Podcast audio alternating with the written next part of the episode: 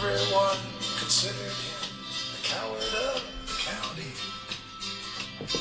He never stood one single time to prove the county wrong. Welcome to the Eat, Slay, Live podcast. and we are the Loxecutioners coming to you from the Brick Studios. We're going to be eating lightning and talking thunder. We're going to drop kick you right in the ear holes. Um, I'm a little confused by the uh, song choice. I thought we had a song picked out, and then you just kind of switched it up. What's up? It's Kenny Rogers. Okay, that's your that's your boy. I know that, but Oh well, I'm glad you're sitting down because I have some I have some tragic news for you, buddy. I don't like how this is starting already. The gambler, Kenny Rogers, passed yesterday. Get out of here. He did. He did. I'm living under a rock. Well, yeah, there's a lot of a lot of other things going on in the world, but yes, Kenny Oh. Rogers. That damn, that sucks. That was your boy. It was it was my boy. Back in the day, you would uh, you kind of give me a you pound on me a little bit and say, I'm I'm gonna pound on you like the Gatlin boys. The the Gatlin boys. That was part of it, right? That It was. It was. It- you- I don't know if that was a song, but it was. good memory, Gatlin boys. So, you know, like when I was a little kid, uh, you know, we didn't have a lot of money, and I had a record player. We didn't have a lot of money, so I only had three records. Okay, Okay. and one of those records uh, was Kenny Rogers' Greatest Hits. Okay, and on that there was a song called "Coward of the County." Okay, so I must have listened to that song 6,417 times. Okay. So I had this little, this little punching bag and it wasn't like a heavy bag and it wasn't a speed bag. It was kind of, it was like, had this little metal platform that you stood on with one foot and it had a little pole that came up that was on a spring. And on the top of it was like a, like a speed bag. And I would put Coward of the County on. And I was like, I don't know, eight, nine years old. And and I would put of the County. And I was standing in my whitey tighties, all 27 pounds of me so quick. And I would just, I would just beat the holy living crap out of that, that punching bag. That Now, song you- that song touched deep with you because that's not really like a pump up song. No, no, it's not a pump up song. It's, it's the story. It's the story being told in the song. I got gets you. So you know, it's Cow of the County, and you know that you have this. Uh, you have this uh, kid in there. His name's Tommy. Um, his daddy died in prison. Um, and you know, one of the things his his dad must have been a real roughhouser because one of the things he said to Tommy, like before he died, you know, he said, you know, Tommy, you know, you don't do the things I've done. You know, turn the other cheek. It it doesn't mean you're weak. And so so Tommy, you know, he tries not to you know get in any fights or ever stick up for himself. So they they start calling him. They'd call him the coward of the county, or they call him yellow, and you know, people would pick on him and things like that and you know and so the- story goes on the song but it's a story being told you know and, and tommy has a girlfriend you know there's there's i think it goes there's someone for everyone and tommy's love was becky okay? Okay. becky becky with tommy and becky. I mean kenny didn't get real cre- creative with the names. And so uh you know the, the story goes on. So one day tommy's you know he's he's out working out in the fields working okay Okay. and they say, and this is Kenny goes, you know, Tommy came. Tommy was out working. He's like, uh, the Gatlin boys came calling. They took turns with Becky, and he goes, there was three of them. And I'll tell you right, right then I hit that boom. Those, freaking Gatlin boys. I'm, I'm just boom, boom, hitting that thing on my little underoos. You know, my Scooby Doo underoos. Boom, boom. I'm taking those Gatlin boys on. And so, and then it comes to a part like, uh, you know, Tommy comes in from work, and it's something like he's what he's what's it say? Uh, he's the torn. No, what he say? The the torn dress, the shattered look. When he says shattered look, I, I'm getting goosebumps right now. I'm getting goosebumps right now. And he says shatter the, sh- the torn dress, because you know what those Gatlin boys have done. Bad things, absolutely. bad things. Yep. You know, so, you know, Tommy comes in and, you know, he, he, he goes to the fire, the mantle above the fireplace, and says he, he takes down his daddy's picture, and and tears are rolling down, and he's hearing those words. His dad said, "You know, turn the other cheek, Tommy." But this time, oh yellow, the coward, he can't turn the other cheek. So he goes to some bar where the the Gatlin boys are hanging out. you know the Gatlin boys are hanging out there. Gotcha. And and so he comes walking in. And it's I think this thing story song goes like, one of them got up and met him halfway across the floor. Okay. And then all of a sudden, I guess Tommy turns around and one of them, hey, look, oh, Yellen's leaving. But then this part is, ooh, the goosebumps. this part, he goes, but you could hear a pin drop as Tommy stopped and locked the door. So Tommy.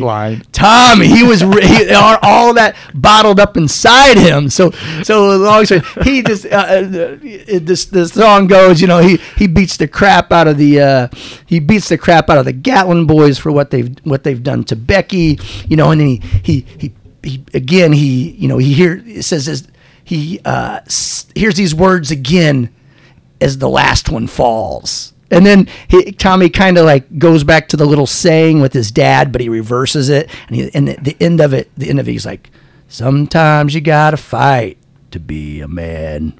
So man, I'm dude. I would just, I would be hitting. I don't know, songs three or four minutes. I'm just boom, boom, boom, boom, punching that heavy bag, and, and you know, f- I'm fighting the Gatlin boys. Yeah. I, I remember I used to I used to say this to you guys, and that's what you're referring to. I used to, I used to say to like you and Sam, and Tom, I'm gonna beat you guys like the Gatlin boys. And and I can tell you one thing that added to this. It, I'm not sure now that I hear the story. I'm not sure I really like like being called a Gatlin boy now, but uh, so here's also another part. So you know we touched on in the first podcast about our about Whitey, our dad. yeah. So one time, you know, Whitey was a roughhouser back in his day. And I can remember one, uh, I think it was a sun, Sunday morning, maybe Sunday morning, Saturday, waking up and whatever, coming downstairs, and, and dad's still in bed. He's in bed late. Next thing you know, dad gets up uh, probably like close to noon, which he never did. You know, he's an Really? early riser. Yeah. So he comes out, he's got this big giant shiner. I mean, a big giant shiner that you only know comes from a punch. Yeah. Okay. And he would never really say anything. But I can remember we actually had family over that day, like for a little fish fry or something at our house. And dad was wearing sunglasses all day, trying to, trying Dad to and sunglasses. Hide, trying to hide the shiner. And, and I kind of, you know, we lived in a small town. So I kind of started hearing rumors about you know dad had gotten in a in a, in a fight down at the Campsville Inn or whatever and kind of he, he, he took some licks and so then that even add you know I always then that even added more to my my, my punching bag inspiration Oh, so And- now it was the Gatlin boys and the guys And, that dad yeah, fought. yes. Who gave my dad a black eye? exactly and, and I actually know and I actually know the name of the person who did it and in another weird turn of events that guy actually got shot Oh. and killed and the guy that did it never went to jail I'm not saying I'm just saying but it, but that's a true story. hey let's uh let's do a little toast to Kenny Rogers Let's do a toast to The- Kenny. hey here's Your to the gambler I R.I.P. brother Woo! Good stuff. You know, as I got older, I liked, I, you know, you hear that story about the Gatlin boys and and, and Becky, and it kind of crept in my. I hope Becky just wasn't running around on Tommy and then made up that story about the Gatlin boys. Ooh, ooh. That's a, that's You know what I'm a saying? Good little, a You different know, view. I, the, the I story see where says you're going, the story says you know the Gatlin boys came calling. Well, they might have just called her on the phone. Hey Becky, we heard Tommy's out of town. We say we we party it up. You know, your man's gone. Let's let's have some fun. Uh, so the kind of here she said he said kind Well, of thing. I don't know. I mean, her dress was torn though. I don't. I don't know. A little roughhousing. So, man, sorry to hear about your boy, but uh, it was a good story.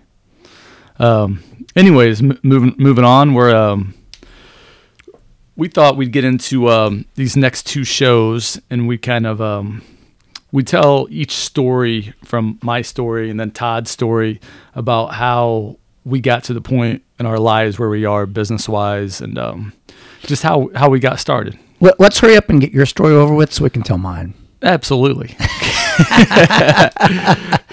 But no, it just th- these, and uh, you know, we want to tell people like these shows, our podcasts aren't going to always be about us. Actually, kind of want them to be the opposite of about us all the time. But we thought, just you know, um, our millions of listeners, four of them, uh, some of them. Two or three, no, they'll all know our story. But we just thought we'd, we'd get our story out there and just kind of say who we are. That way, uh, then we'll just move on with our you know having guests and things like that. Absolutely. So, So, I I thought we'd start with yours. let's do it. You know, I'm and- good with that. You know, it, I, I want to tell people out there like we have nothing written down. We have no. This is zero. I, I'm sure by listening they can tell none of this is scripted. We just want to come in and you know just talk about your story and and uh, none of it's scripted. Just having conversation. We want these about to be about conversations and not not interviews and things like that. Yep. So So let, let it flow. Let it go.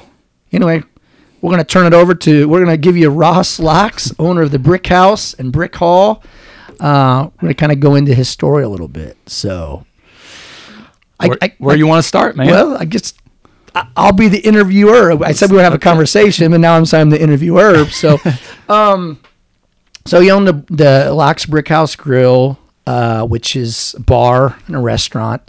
Um, you also own the uh, the uh, the Brick Hall, which is right next door to it, which is a a little uh, you know like banquet venue. When you say that event, Yep, ev- event small center. event uh, center.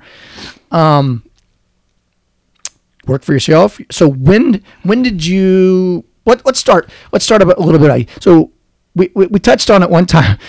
You went to a few different colleges in your life. yeah, I was just trying to be well rounded. Yeah, really. Yeah. Huh. trying to find a good fit. I mean, So, what- what's so a good way to put it, man? We don't have to touch on this much because we really want to get into your your your entrepreneurship. But uh, you played college basketball. yep. Played a couple different colleges. So started off at Lewis and Clark, played a couple years there. Mm-hmm. Um, and being a little six foot white kid, it's uh the college game is tough. you better be freaking good. Yeah. Uh, I was just so so. Went to uh, you know, went to Eastern Illinois after Lewis and Clark. Shout out to Eastern Illinois University. I don't, I don't know. I, I, know you, you know this, but I'm just putting this out there. That my alma mater. Okay, that's where I I graduated know, from I Eastern know. Uh, Illinois University, Charleston, Illinois. So went there. Um, it's probably a little over my head after getting there, and um, and then from there, I played one year there. The the coach that did recruit me and brought me in, the staff was let go. Mm-hmm. So then, you know, with the new coach coming in, it kind of puts you in limbo. I mean, I kind of felt go- good going into my second year there. Yeah. With the, with the staff that brought are they Division in. One? They're Division One. Look at you. Um, But the next staff coming in, you don't really know where you're going to stand with them. They care less. You know, it's like, Mm-hmm. Right. you know, they got they want to bring their guys in. If they're going to win or lose, you know, get fired, they're going to do it with their guys. So, and they want to get rid of the guys that suck. yeah, Like like, me, yeah. like me, a slow white kid. who- um, so I um, went to SIUE. Um, it was a good fit for me. I thought we, I mean, went there, eh, went there, and the team, the team at SIUE was probably better Then the- than than at um at Eastern. Mm-hmm. Just that current year, we ended up we went to the Elite Eight. Um, and we, we At set- SIU? Yeah, we set the record for uh, most consecutive wins in S- SIUE history. I mean, we had a we had a squad there. Yeah, they were good. There were some other Divi- Division One transfers. Um, you know, and then even there, you know, I, I played sparingly. I, I kind of went into a team that was just good, but it was but it, but it was fun because we were good. Mm-hmm. Right. Um, right. And then so my last year there, then I I went back to Eastern as because it was going to be quicker to graduate. So I so I did you, graduate. You got a teaching degree, and Eastern's a big education. Big education school. school. then, and um, so it was the right choice to go back, finish school earlier, and, and, and get a degree from a school that I thought was better in that field. So uh, from from there, I um, I got into teaching. Um, kind of right off the bat, I, I, I worked for you for a little bit. And but We anyway, won't even talk about you working for me. Okay, we we won't we'll even talk about that. that. Yeah, Um, skip that. So I got so I got a job at uh, Beardstown, Illinois. Um, right off the bat, it was my first teaching gig, and I got I was PE and driver's ed. Now let's let's talk about Beardstown. Beardstown, small town, right? Smaller town up north, uh, about a half hour north of Jacksonville. How? what, Um, hey, for our millions of listeners all around the country, how far is that from Chicago? Is that's what that's what matters? Yes. I don't How- know. I never. probably still three hours. Three hours from Yeah. Chicago. How many hours is that from St. Louis? Uh, about two hours from. St. Louis. Okay, Louis. so Yeah. just to put it in perspective. Okay. You know, those the people listening to us out in California will know. There, there we go. so it's got it's more uh, it's more in the middle of Illinois. You So you start teaching there. Start, start teaching there. And um, then- I was also the head basketball coach so there, did you get the head coaching job right right from the start? right from the start. Yep. Now, what what was your subjects you taught? PE and driver's ed. Oh, I thought you were a teacher. okay, gotcha. Okay. uh, what are you trying to say? I was just a No, the- what, well, you ran recess recess, and taught people how to drive. um, so you're how how long were you there? Six years. Six years. Yeah. gotcha. So, Coach head head basketball coach the entire time. Yep. Yeah, you kind of and I we're going to do a lot on this, and there's certain things I know, and you probably won't say, but I'm going to brag about you a little bit. Okay, I mean, Okay. kind of you kind of turn that program around a little bit, right? Yeah, I I won't have this exact. I know, um, not that we were state dominant or anything like that, Mm-hmm. but I know like the the the three years previous before I got there, I think they had won like a total of it was under ten games Mm-hmm. in three years Added up, added up. three years added up. Dude. Yes. Wow. Um, and by the time I left there, we were always winning about 20 games. I mean, right close to it. So, um, yeah, I mean, I, I, I'm I'm very proud of what I did with the program. Right. Um, super grateful for the situation and the opportunity I had there. Um, And how far is Beardstown from here? From where an Art, from the Brick Studios right now to drive to Beardstown High School, just under two hours. just under two hours. Gotcha. so w- with my opportunity up there, it, it was it was probably the best thing that ever could have happened to me. Mm-hmm. It took me away from, you know, I went up there by myself, Right. put in a situation where was I think was best for me at the time in my life. It took me away from kind of my friends or put me in a situation where it was like sink or swim.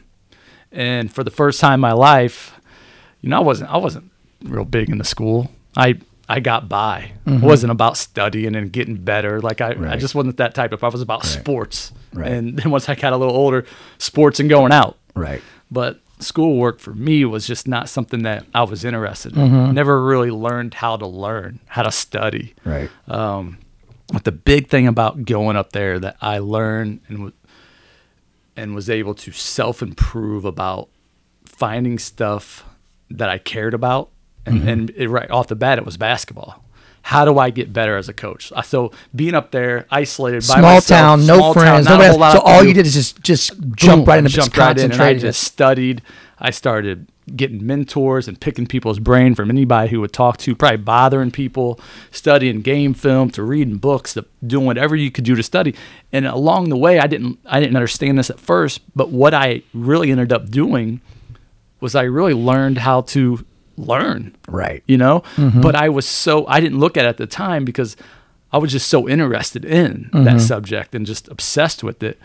And uh you know that wasn't something i ever had with school. So i just kind of got by in school you know? Um but so that's I, I could I can remember you coming to me and like I'm not a basketball coach, but you came to me like because you wanted to get their strength and conditioning program come. So you came to me. And I come. Do you remember my my still? I was still in the garage. Pride was still in my garage, and you came in. I just started showing you all the and you had lifted weights, but I we were doing it more like geared towards basketball. And I started yeah. showing you these Yeah. a lot of basketball specific exercises and, and strength training for right? Yeah. I mean, so you're you're picking. I know you're picking our brother Ty's brain a lot, like all kinds of different coaches' I was brains. learning, trying to, because you start seeing other programs and they're successful year in and year out.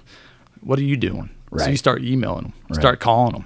Hey, what do you guys do? And then you find out, hey, how big the strength and conditioning programs are in their programs. Right. So I'm like, oh shoot, who do I know? How can I Yeah, learn that? So it's like every angle Yeah, you got to it's start awesome. learning and studying. So So, so the weird part of this story is you're no longer teaching, you're no longer coaching. So you now own a bar, restaurant, event center. So how does it come about that you're you're successful in basketball? You're you know you're a teacher. You've you've, you've got six years into it, your career that you went to school for. How does it become that you now work for yourself? What happened there? Well, I, th- I think it starts back from almost childhood, kind of. Uh-huh. Um, early age, you know, we, we already talked about Sergeant Margaret. I mean, Right. you, there was no sitting around the house. You had to get a job. Right. You know, I sixth grade was a paper boy Right. up until I went to college. So hold on, you had a paper route. Oh yeah. So I, I had one too. Uh, so I, even there, but I, but I, I mean, I think as a paper boy, you kind of work for yourself, as in right. your service needs to be good because you're relying on those tips. Right. So you kind of work for yourself. Got to wake yourself up. I mean, it's, it's it was it was tough for Right, well, well, basically, what they would do is they would sell you the papers. Uh, yes. Bring you the papers. They sell them to you for. I'm just making this up. They sell them to you for a nickel, and basically, you're selling them to your your your customers, clients, people on your route for a quarter, something Yeah. like that. I'm, I'm Yep. just making those numbers up. But yeah, you.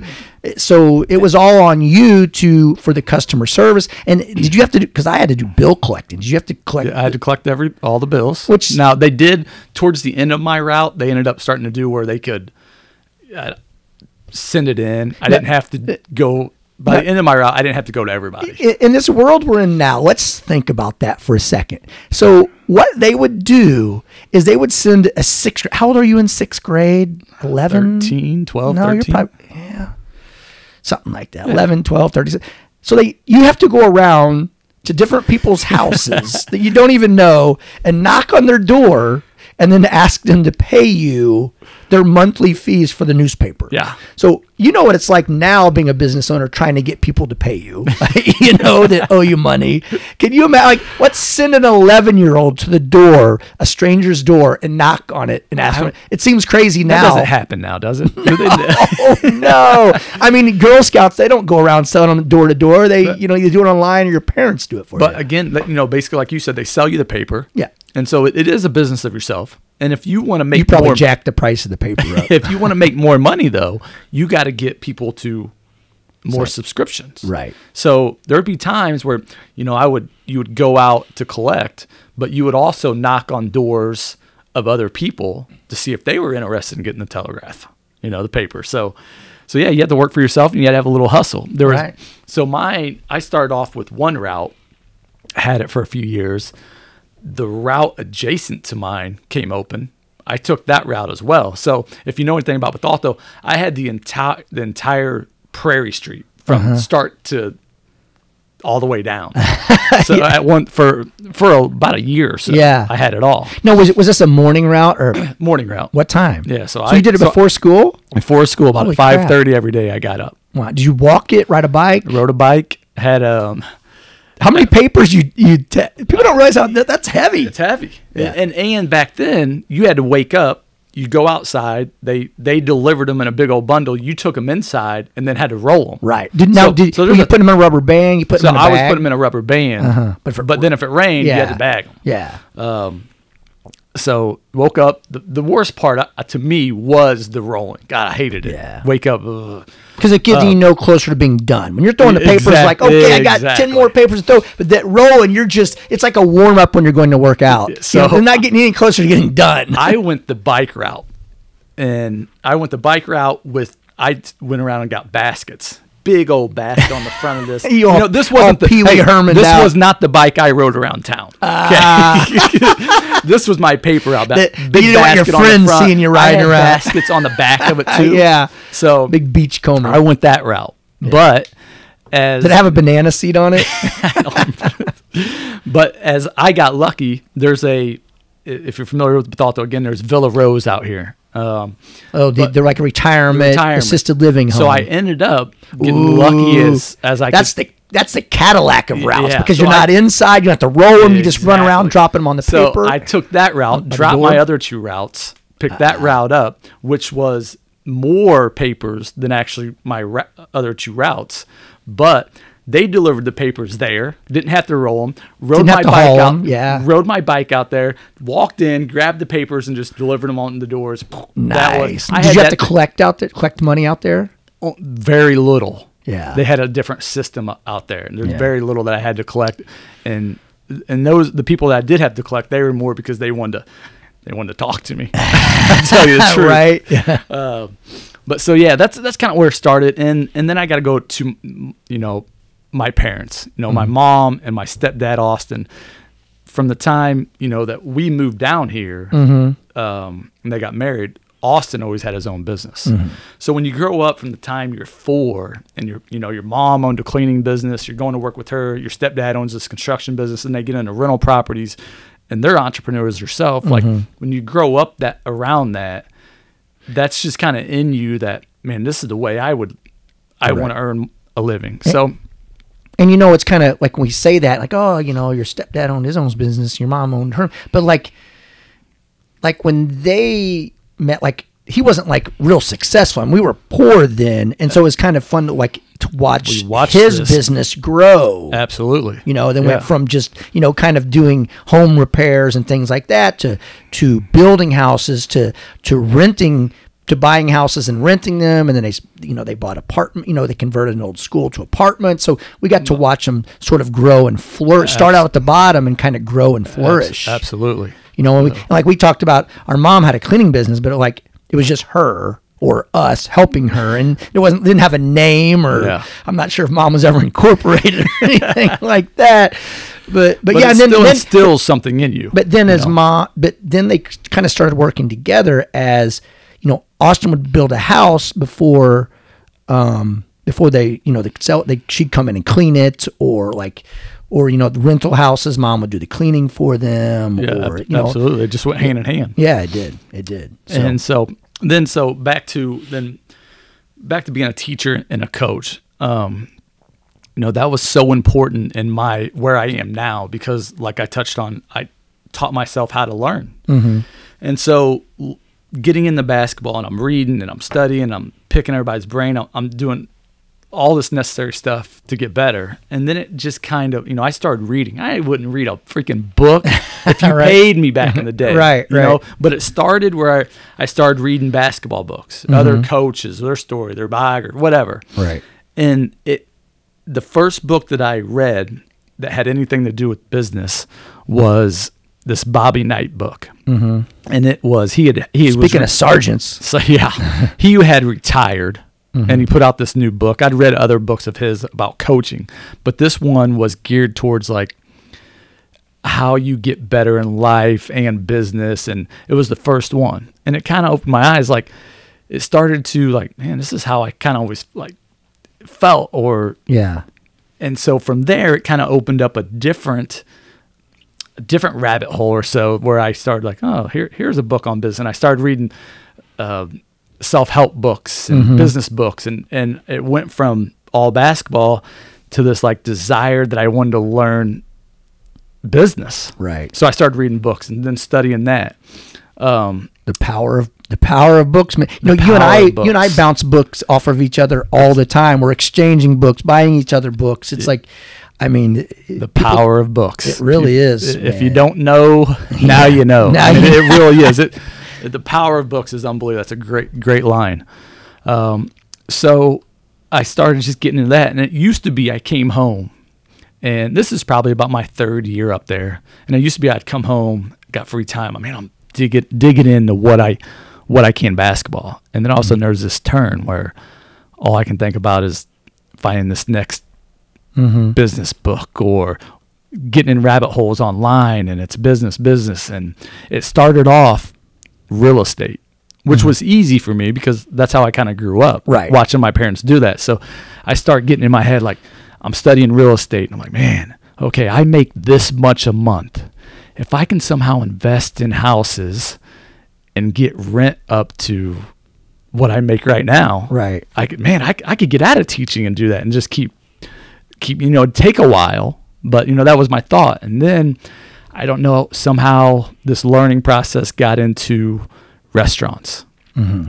and i started just kind of touching a little bit there. Because you've listen, I- you've until you, you know, we haven't got there, but until you bought the brick house, like or, owned the brick house, you'd never worked in the restaurant industry. You'd never waited tables. You'd never washed dishes in a restaurant. I don't think Sergeant Margaret even made you wash a dish, probably, but but you had never worked in the. not true. you had never worked in the restaurant That is food true. service industry, uh, right? right. That's like when I remember you tell telling me about this. I'm like, hold on, what do you what crap? You don't know crap about this. so that's so i don't know why Just because you've eaten at a restaurant doesn't mean you can own one. but I don't know why. Once I, I stumbled upon it and started learning about it, I don't know why it, it grabbed me. Okay. And then I'm like, man, this is what I want to do. And then it just became almost an obsession learning about it, going into restaurants, and then you start looking at things differently. So Um, so then how did it we so did it how did it come about that so the place you have now the, the Locks Brick House Grill uh before it was it's like a home, been a hometown sort of barn grill. It was called. I, I remember it's. It was. I think it was called Ned's before you bought it. was I remember it be called Dick Dick, and and Barb's Barb's. It was That's- Joe and Judy's. It was Cooper's Corner. It's Yeah. always been there. Always it's, been it's there. changed hands many times. I don't know if it's ever actually went out of business, but it's it's always changed hands all Yep. the time. That, that you know Yeah. what was changed. How did it come about that you got that place? So what I did was once I got into real estate, I did I, I you know the first thing I did, hey, I call up my stepdad. Hey, how do I get into something? Mm-hmm. He's like, oh, you're interested in that? I'm like, I am. So he found me a little house, got a great deal on it, bought it. Me and him went in, fixed it up a little Around bit. here, not Or- up yeah, we did it at teaching. Mm-hmm. Um, that way, if something went wrong, I did have you know somebody I could call and be, hey, can you go do this or blah blah. Right. So I got into that, bought my first house, had a little income going, was saving that up, Mm-hmm. And then I got dumb, and then I bought went and bought a car. Oh, hey, you bought, that ride. You bought, you bought that that like urban assault vehicle Jeep. I remember like you bought it, and I was like, because I, you know what, I when I graduated college, the first thing I did, I went about a brand new Jeep. Hey, I'm, And- I'm learning. I'm was- learning. and, and I remember learned you real had- quick the hard way. Yours was like one of those Four just- door. oh, four door. It was barely a Jeep. I mean, it was like all you know. It's like it's not like your old time Yeah, Jeeps. it yes, was one of those was brand new like you know, hard top. yuppie yuppie assault vehicles or whatever. so I had hey, you gotta you gotta learn the hard of way course, of sometimes. course. So I was taking my I, got- I had this rent money coming in. Right. Like, hey, you were living easy. You were living ghetto fabulous. so a big teaching income. so a little more learning. Right. And then I'm like, this is ridiculous. Right. Why am I paying all this money to this car?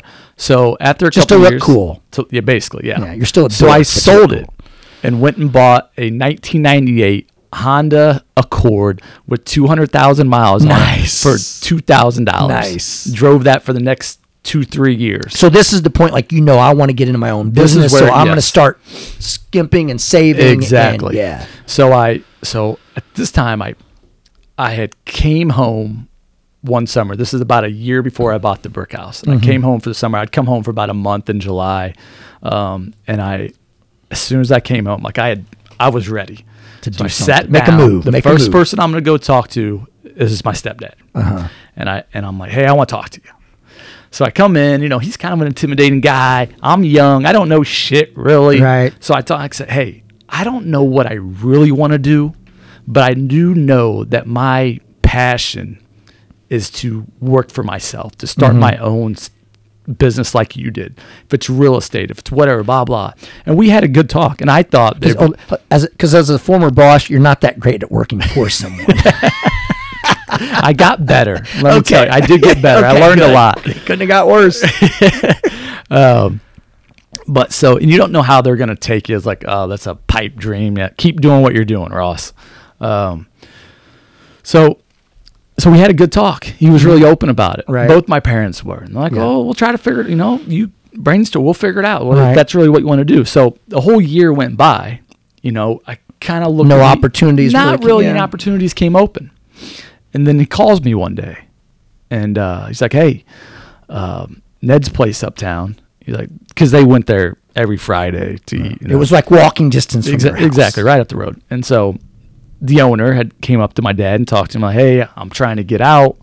Um, you know, he had already had a successful trucking company and bought this probably kind of to just do in retirement, something to do. And I think he realized that man, it's a lot of work. So he he went to get out of it. Talked to my talked to my parents for the the first person he went to talk to about it, selling it. And my dad's like, you know, that's not what I want to do. Right. Right. But my son did come to me, and so he called me and said, "Hey, here's an opportunity." So I'm like, "All right, well, let's set up a meeting with the guy." And I and and like I told you, I'd studied some restaurant stuff, like so. I was excited. Mhm. I'm like, Yeah. man. Um, so we set up a meeting, and me and my dad, it, we we got the numbers from him and everything. A couple weeks later, we had another meeting with them, and after looking at the numbers and stuff, we I offered them and I lowballed him. Mm-hmm. Yeah. you know, I didn't have a lot of money anyways. Right, Um, so I lowballed him. Um, he um, didn't take it. "Ah, I can't do that. I can never do that. Blah Yeah, blah. yeah, yeah. So, um, I had done a couple things to set me up bef- before this. I had taken my rental house that I'd brought up to you, and I had sold it, made Mm-hmm. Right. quite a bit of money. Right. And at this time, me and my wife moved in together. So we took that money. Shout out to Donnie B. That's right. So we took that money from the rental house, found a house up in Jacksonville that was a great deal, you know, and he kind of leaned on my dad to help me find this house. And we found one, we fixed it up. And, And so- Jacksonville is about a half hour from where you, a half hour, Beardstown, yep. from where you were teaching, and still about hour and a half, two hours from here. Yep. Yep. Yep. Okay. So we bought another house and then we, you know, we'd fixing it up to flip it. Mm-hmm. So we knew we had a nice little, we, we had some money and, we, and plus we'd sold, we didn't have any car payments or anything like that. You know, we're saving everything we can. Right. Um, so I remember, man, I had, it was just exciting. It was exciting to me because I look at my savings account. I'm like, God, yeah, yeah, I'm smart. Sold that car, like Right, right. doing things right. I felt Yeah. good about it. So this came up, and then he, he didn't take the offer. Um, a couple months Mm-hmm. What later, month do you think this is? Ah, this You're was still in the school year, this right? was we're still in the school year, and this is still basketball season because I remember having to come home, and it was I had to come home for like a Saturday or a Sunday and have this. I think it was a Sunday. I came Mm-hmm. Okay. home to have this meeting, and then had to drive right back. Um, so it was still during basketball season. So a couple months then goes by. so it's maybe Now December, January. So it's probably something like that. Yeah. December, January. Um, And then a couple months go by. I'm sure he tried to reach out to other people, you know, trying to sell. Yeah, scary. And so it was probably, it was definitely towards the end of school year. It had to be end of April, beginning of May, something like that. And he reached back out. He's like, hey, think that offer's still there from your son? the same the same low ball off. Yeah. And he goes, he, he said, well, I'll call him. Mm-hmm. Call him. And like, yeah, I, I could still do that. Yeah. And so that's where it, boom, that's where it Boom. went. So then that was down any here, we idea what shook month- hands. any idea what month I that think was? that was probably May. May. Yeah, Gotcha. So you so May the school the school year is coming to an end. yeah. We be, we went through the first week of June. So what I remember you're doing, and I thought was, was so you end up, so you came down here for the summer because you're a teacher, so you're off. So what I thought was awesome is we touched on that you had never worked in the restaurant business, the food industry at all, and you came down and just like one whole summer you just you shadowed the owner, you shadowed like the bartenders, you shadowed the the cooks, you shadowed you shadowed the the but the, the bus boys, Yeah, the just trying exactly. just you spent three months spent like two just- months. two months just studying the industry and what you do and how to do it and what not to do Yeah. and I mean, obviously, you know, I, I was doing what I could in that month before I got back down here. Once we Right. agreed I was going to buy it, uh-huh doing what I could do there, but you can only do so much. I mean, you got to have hands on to really learn this industry. So and I just called him up and I said, hey. Until we buy, this is what I'd like to do. Like, Mm-hmm. I just want to come down and just shadow. I'm gonna follow you around the shadow, and and Ned who you bought it from is a great I, great I guy. know oh him. my god, I- he's awesome. great dude I mean, he he he didn't hold anything back. Right. You know, he he showed me all his books. He I came in every morning, met him. So he's an early riser, six o'clock every morning. Mm-hmm. Wow, so you'd we were get up- there, and I came in to learn how to count the money. so every morning you come in at like 6 a.m. Yeah. wow, and not even getting a paycheck Not from getting a paycheck, like- I mean- you're still a teacher and you, Yeah, so you I had that coming money in coming but yeah. in through the summer, so I was all right. But so it was about just buckling down and learning everything. So Mm-hmm. you know, he wasn't there at this time. He knew he was selling, so he wasn't there. You know, he'd come in and do the money. Right. He was there during the peak hours, but I would stay. You know, I'd follow the follow. One day, I'm following around the um, the the bartenders and the servers when it, and and picking their brains anytime I could. And then I'd Mm-hmm. Right. spend, you know, I remember I would spend weeks just in the kitchen. right Not how, how old were you at the time a great question. So I would be 31, wow yeah 31. Um, so I'd stay in the kitchen and just learn their their methods. uh-huh You know, and I'm, I'm whole, you're thinking of everything you can do. How can when I take it? How can I make this run smoother? more efficient I can see More like how can I It's be just- more efficient Man, yeah. it's just br- doing just what you and I do taking notes right it, taking down, writing things everything down, down, yeah. everything. Um, so then you you know you make some contacts. You know, a big one I I contact I made was Don Frankie, who's my food salesman now, uh-huh shout out to Don Frankie and he in this time frame during the slow period he was contacting other business other Mm-hmm. owners for me. Pump House, uh, Pump House, which is another one. big yeah, big bar um, restaurant around here. um, the Huddle and Collinsville, they're just going to different places. Um, Like Kathy Tom- Gross at, Kathy at Gross Bluff, Bluff City, City. Um, had multiple meetings with all of them where I would just go pick their brain, one, everything it's down. one, it's awesome that you would reach out and do that with them. But two, it's awesome that they would sit down and talk to you. You know I'm saying? Absolutely. Because I mean, you're coming in to, to sort of be oh. their competition, but you know, those people were so so awesome just to be like helping you out. Like, hey, let's and you, know, find out about this industry is that hey everybody that's in this industry will do anything to help other people That's out they don't look at each other as hey we're competition i'm trying to take you out it's Right. it's a it's a the other owners in this industry are awesome And you know what? The people you've named, like who's the owners of the pump house? darren, uh, darren and gary Darren and Gary and Kathy Gross and Tommy. Those are hardworking entrepreneurs right there. Absolutely. Those are great people to talk to to get. Yeah, and- you know, they all done with had their my- businesses and had my same vision so it was just a good you know yes. age group and people to line up with right. So, you know, you can't, what they've done for me, the advice, the, hey, here's my mistakes. Don't do that. You know, this is what we did at the beginning. Don't do that. I mean, to get that advice, Uh-huh. getting into an industry you've never been in Right. is huge. You know, you, I mean, it's, it's, it's a big step in the learning curve that you get to skip. Some people have to go to seminars and do things like that. Pay Yeah. someone and it, yeah, But I took a lot of my experience from coaching and trying to get better and applied it to, to learning this industry as well as Mm-hmm. getting mentors and picking brains and getting in rabbit holes online and reading and, and books. Uh, the power of books. It's Right. unbelievable. so you that's you so so what you sell you sold your house up in Jacksonville. so then we sold our house in Jacksonville. And so And th- I like I like this part of the story. You sold like that was not your dream house. It was the first house you ever bought. You bought it. How old were you? 29, 28, 30, yeah, 29, bought it, something like that. You sold that up there, We had- and then you quit. You quit your what you thought was like your dream job, head basketball coach, which you got at a very early age. Yep. Uh, te- you know, a teaching job, and then you guys moved into a one bedroom apartment. right? Were- yeah, I mean, this was a hard sell with my wife. It's not like she was just like she was a bartender all through college. Uh-huh. She knew what the industry was about. And she was working in the. She was And banking. she was a banker banking, now. yeah. So and she was in banking then. yeah, Correct. yeah, she's in banking now. Yeah. She was a banker then, and she was a bartender all through college. Mm-hmm. So she knew, you know, what kind of hours was going in and Right. to be involved in this. What kind of Right. the ins and outs. Right. You know, so it, you know, I didn't have the the experience, but she had the experience on that part. you know? Right. So it wasn't an easy sell right off the bat. Right. Um, then I'd say, hey, we got to sell this this awesome house we found has an in-ground pool. You know, Like, right. It was a nice. We got, we got to get rid of the uh, yuppie assault vehicle and get a get a And by the vehicle way, uh, where we moving? with two hundred thousand miles on it. well, we're investing every dollar we got into this business that we're about to earn off the sale of this house, Right. And move into we're a going one-bedroom to apartment. a one-bedroom apartment from my Yeah. parents. yeah, that apartment was tiny. Tiny. I think it was used to be like their closet. It- was basically, it was their closet It- and bathroom at one time. it, it was it was tiny. Had a dog. Had a We dog. dog in there.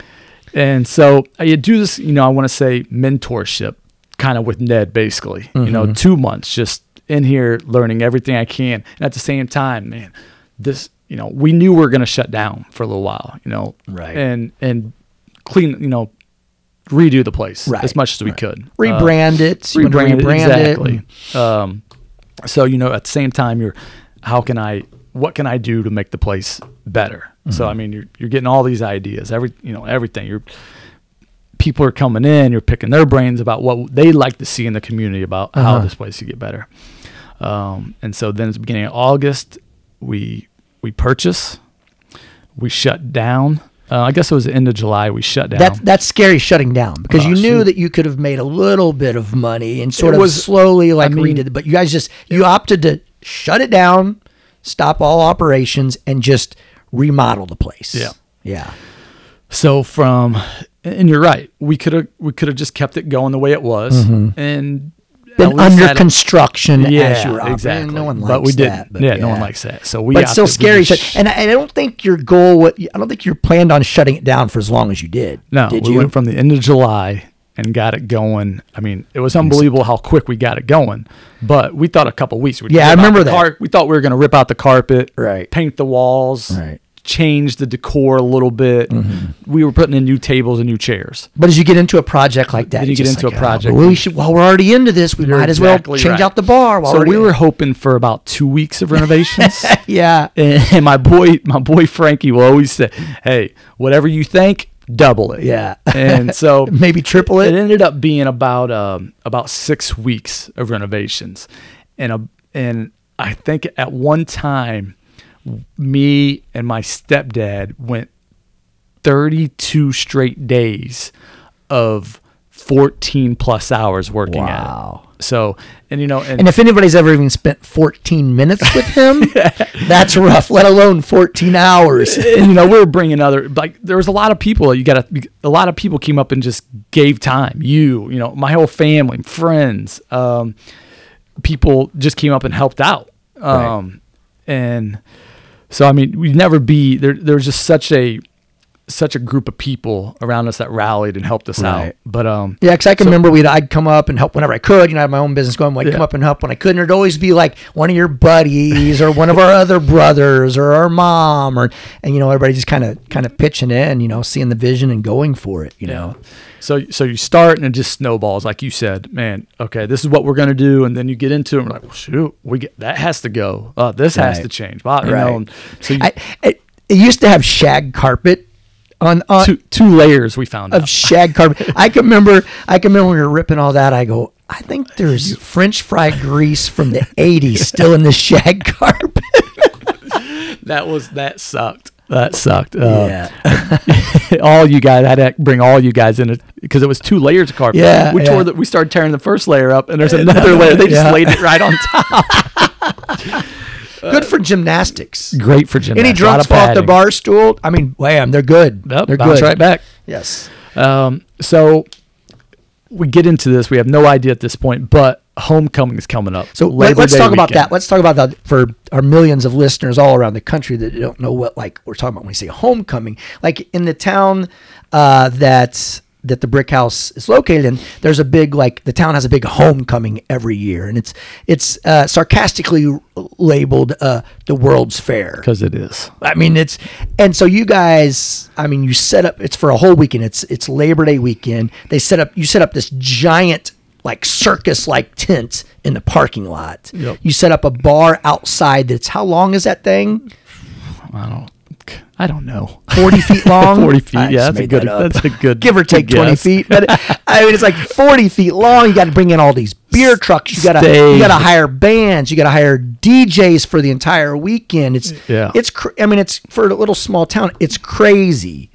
And I had never done any. Never, you've never ran a bar, and then plus you're gonna so Basically, you, you become an event coordinator with that thing. Yeah, exactly right, and you're trying to get this place going, and and and skipping forward, but you opened the thing starts on Friday. That giant event where there's thousands of people coming here.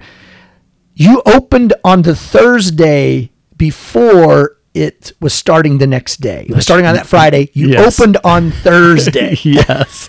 I remember I had lunch at the very first Oh, very first lunch uh, I had there. I had the Pride Fitness, which you named after my gym, and I remember sitting there. It's like, man, I don't know what's gonna happen. I didn't know it was going to happen. I- I'm skipping But- forward a little bit, but I remember you had called this the other bar across the street that uh, also they're also part of that homecoming, and and you said, hey, how you you called them up Friday ask them- morning. Friday morning. You said, came up to help me get finish Yeah. some things up. the bar we were setting the bar up Yeah. and you called them and you said you know hey how much petty cash should i have on hand out here and they and you had like you had like $200 or something like that which we thought was a lot we thought that was a lot of money and then you called them and how much they like ten grand or something. 10 something, it was something up there. It was, 10 thousands grand of plus, dollars. Yes.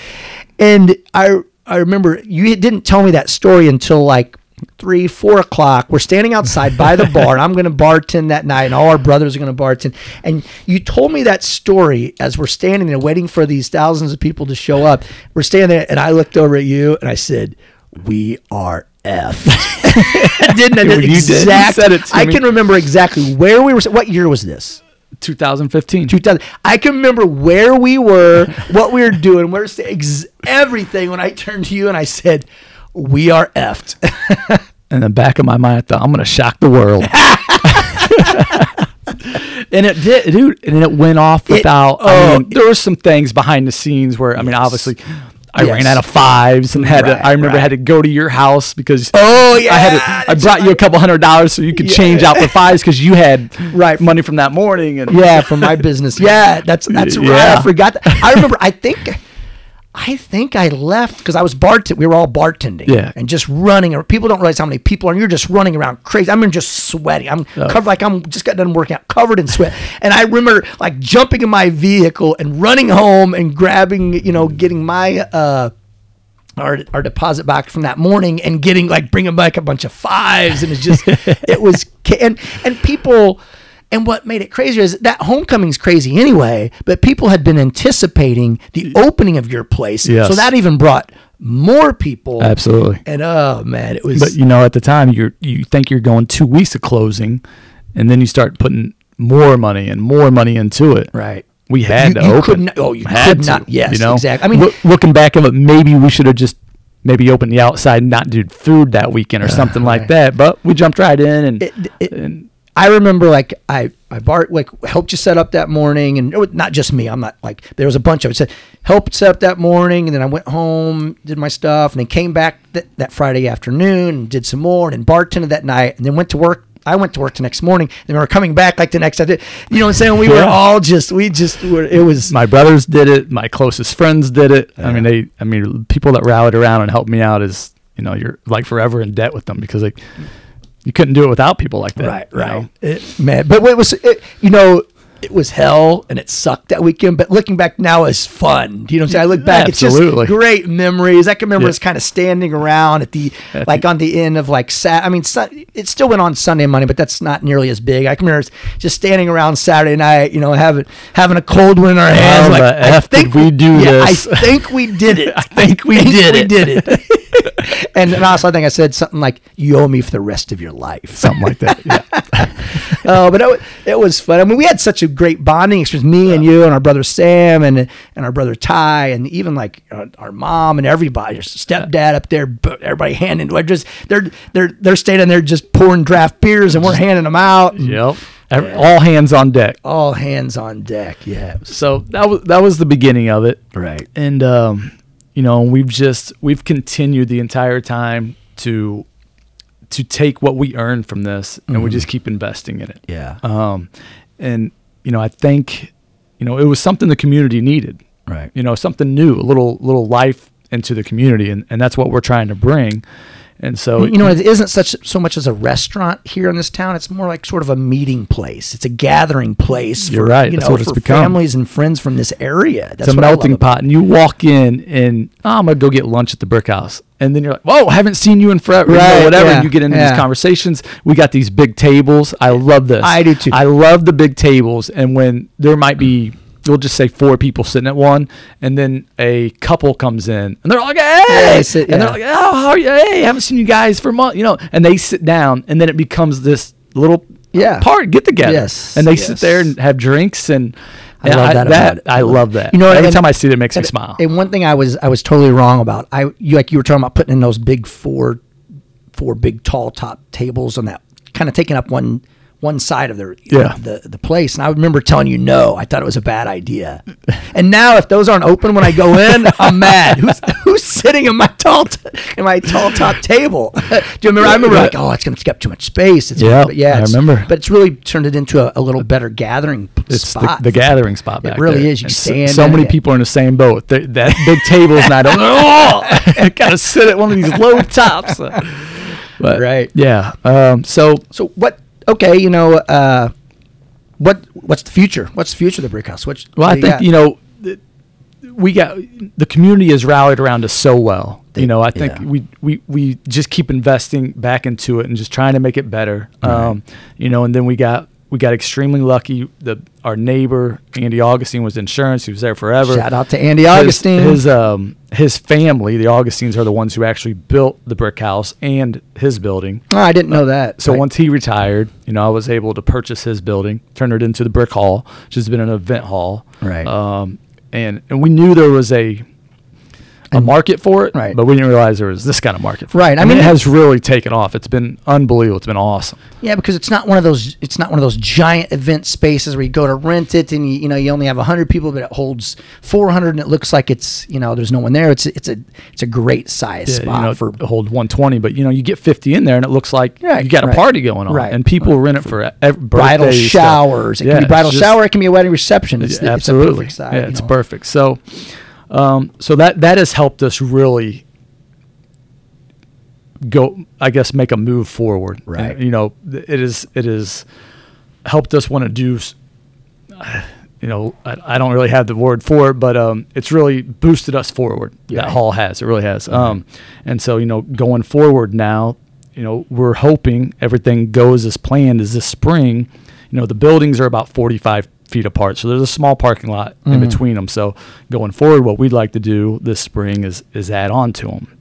Um, we'd like to a- actually make a building, you know, not just like an outside, but actually Right. put a big hole in the wall in the brick house, combine the buildings, um, move our bar out of the brick house, put it into the the new spot, And I'm not gonna lie, I've I've looked at the blueprints. I like it's now it's gonna be like one of those sort of like the horseshoe bar. Yeah, right in the middle. Right in the middle. All the tables get Yeah. surrounded around it. I love that. kind of yeah it becomes the the meeting spot there Right. um so then we take the brick house we want to just make it the you know dine, dining area so if you come in with with a family. You you know you can dine in an area away from the bar. Um one thing that had always that I always really liked um that caught me I, not for, not for the prices or anything that for that but the the atmosphere of it.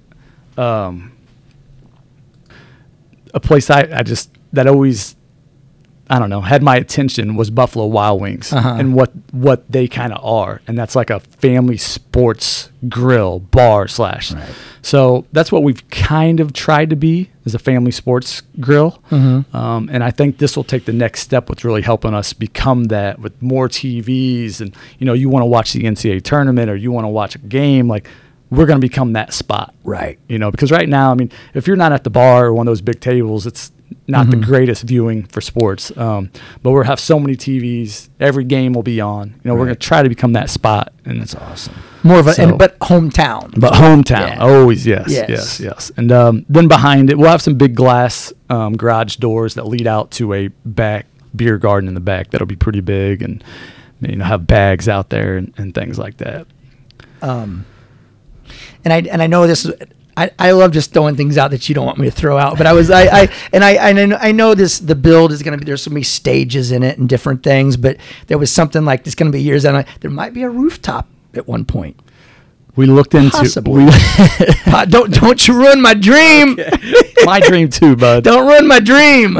I like me a good rooftop. Let's um, just say maybe. Can we say maybe? maybe maybe Okay, just give me a maybe.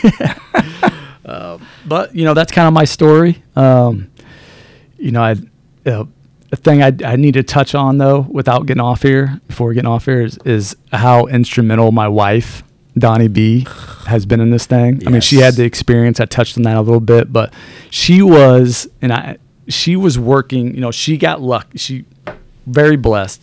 She was working up in, in Jacksonville at PNC Bank, got hired on Edwardsville. And that's really made the whole thing able to flow. We had, she was able to keep a full time job, insurance. Plus, she's producing your babies. That's right. She's producing your babies. and we didn't even touch this. So, so she's working full time and then still working three to four shifts, bartending and serving. Right. You know, I mean, just because that first year, anytime you have a giant event or you know that there's going to be like there's like a big like golf tournament here and you know that people are going to be come flocking to your place afterwards she's there working Oh, yeah. Yes. Yep. So she's been instrumental. I mean, and, and being able to balance things off her and her ideas. I mean, it's just as much her as it is me. Um, and, but, and, and I didn't even touch this. You know, we open up in, in September. Mm-hmm. Like two weeks before we opened up, we find out we're pregnant. Uh, that was not planned. You know, Right. it just just happened. shout out to brooklyn the ice cream in my eye love that girl love that girl so on top of jumping into this, you, know, Yeah. you find out that, and hey, and then we're still living in this one bedroom apartment. Yeah. and we have Brooklyn With a dog. with a dog. so but i mean those are like what i love about your story i think a lot of people know like the sacrifices you had to make you know what i'm saying selling your house moving into a little apartment driving a piece of crap you know you, you bought your your dream vehicle you sold that and bought a piece of crap to drive around just to so you could you know you're not married to that those payments so you can you know build on your dream yeah, those payments they they hold you back from doing a lot of things. Um, Right. And that's and that's what it's about. I think my my story more than anything is is you gotta be if you really want to do something. I really wanted to work for myself. That's what I wanted to start something for my family, work for myself, um, and and and what it really takes, if that's really what you want to do, or whatever you really is, you gotta you gotta be willing to take the necessary steps, this necessary sacrifices Right. to do, to really do what you want to do, and that's and that's that's really my story, and I and I Delayed gratification. absolutely, You know. and you know I think me and my wife and my family we we were willing to do that, and we were willing to you know we're still willing to at any sacrifice at any what, whatever happened with the economy. I mean we're willing to take the necessary steps I think to to do what we got to do to you know be successful. without being too cheesy, and I'll probably have to punch you in the face after saying this, but I'm proud of you. I'm proud of what you guys have built and what you've done in your business and your family. It's just it's awesome to have watched like you mature and and you know and make your dream happen, man. Make your dream happen. I It's- appreciate that. People don't realize. Shut up. people don't realize how how hard it is and the sacrifices you've had to make. So. Yeah. Enough about So- you. I can't wait to talk about me on the next one. You're you're next, man. it's, um, I think in in your story the same way. It's about sacrifices and everything you've done and um, gotten out of the uh, you know you too. You got out of kind of the the forty hour work week, working for somebody else, working for the man. Right. Um, made your dream come true. So on our our next show, we'll. Um, since I guess we went with me first, our next show will be getting into Todd and how the Thunderdome has become the Thunderdome. Thunderdome. So, and that's it. So, thank you all for um, listening to the Eat, Slay, Live podcast.